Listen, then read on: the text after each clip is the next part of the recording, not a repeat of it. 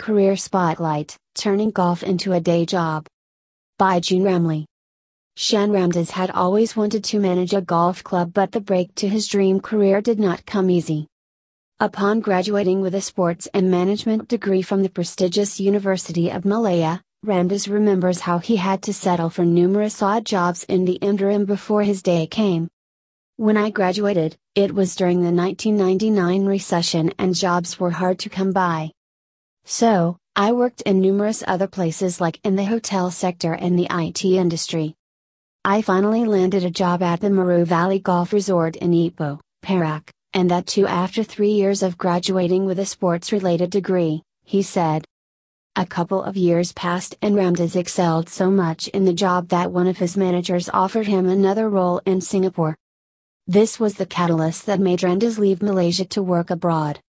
He first started his career at Singapore's Seletar Golf Club and worked several years there before moving to Auckland, New Zealand to do the same job. However, that chapter in his life was short lived when he decided to return to Singapore for personal reasons. Upon his return, Ramdas received an offer to manage the indoor sports facility at another organization and worked for eight years straight. But deep down inside, Ramdas was itching to return to work for a golf club, and that was when fate decided to step in.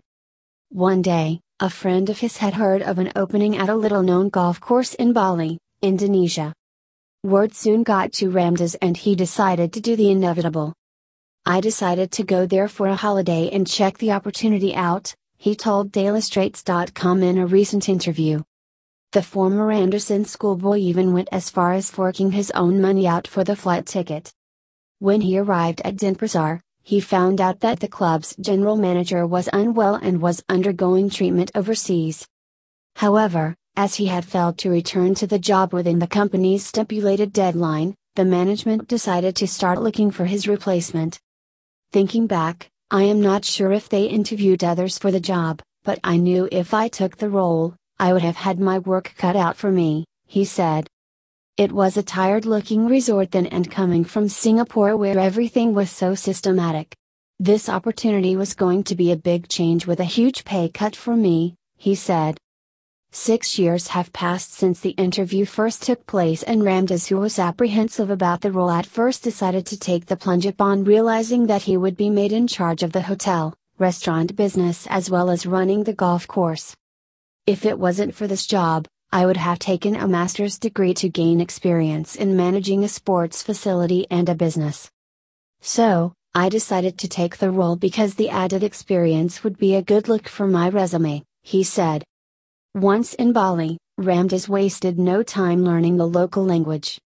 In Malaysia, I only spoke Malay when ordering at the Gerai stalls, as everyone in Malaysia and even Singapore spoke in English, so there was no need for me to speak in the language. But since I was in a remote area, in Bali, and English wasn't spoken widely here, I had no choice but to learn the language, he said, adding that it took him a year to master the Indonesian language. Now, Ramdas speaks the language so fluently that the locals have regarded him as one of their own. On working in Bali, Ramdas said it was a very laid back culture that some people might need time to adjust to. People here are not career minded and not looking to climb the career ladder, he said.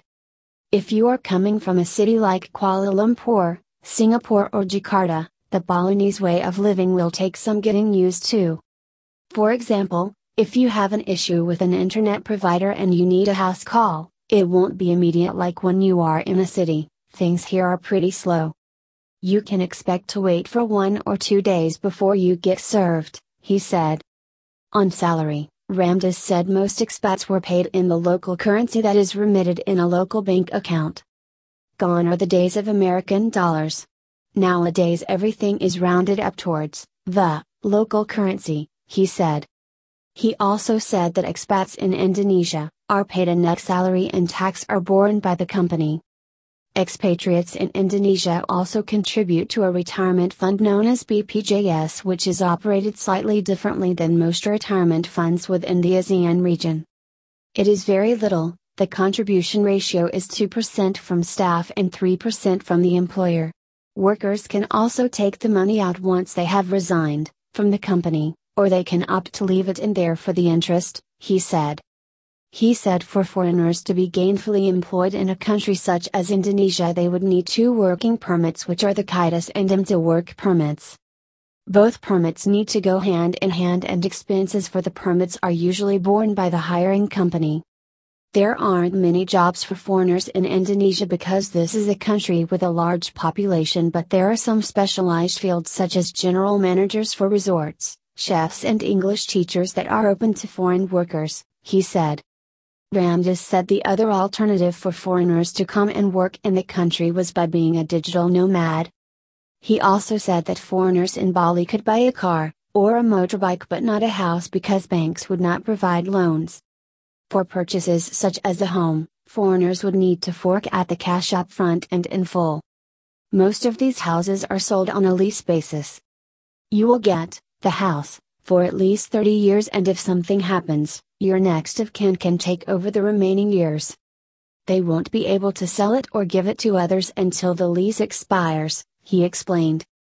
All in all, Ramdas doesn't regret the move he made to Indonesia years ago. It's a very chill lifestyle here. Another reason why I love it here is that I made friends with a large number of people coming from every part of the world, he said.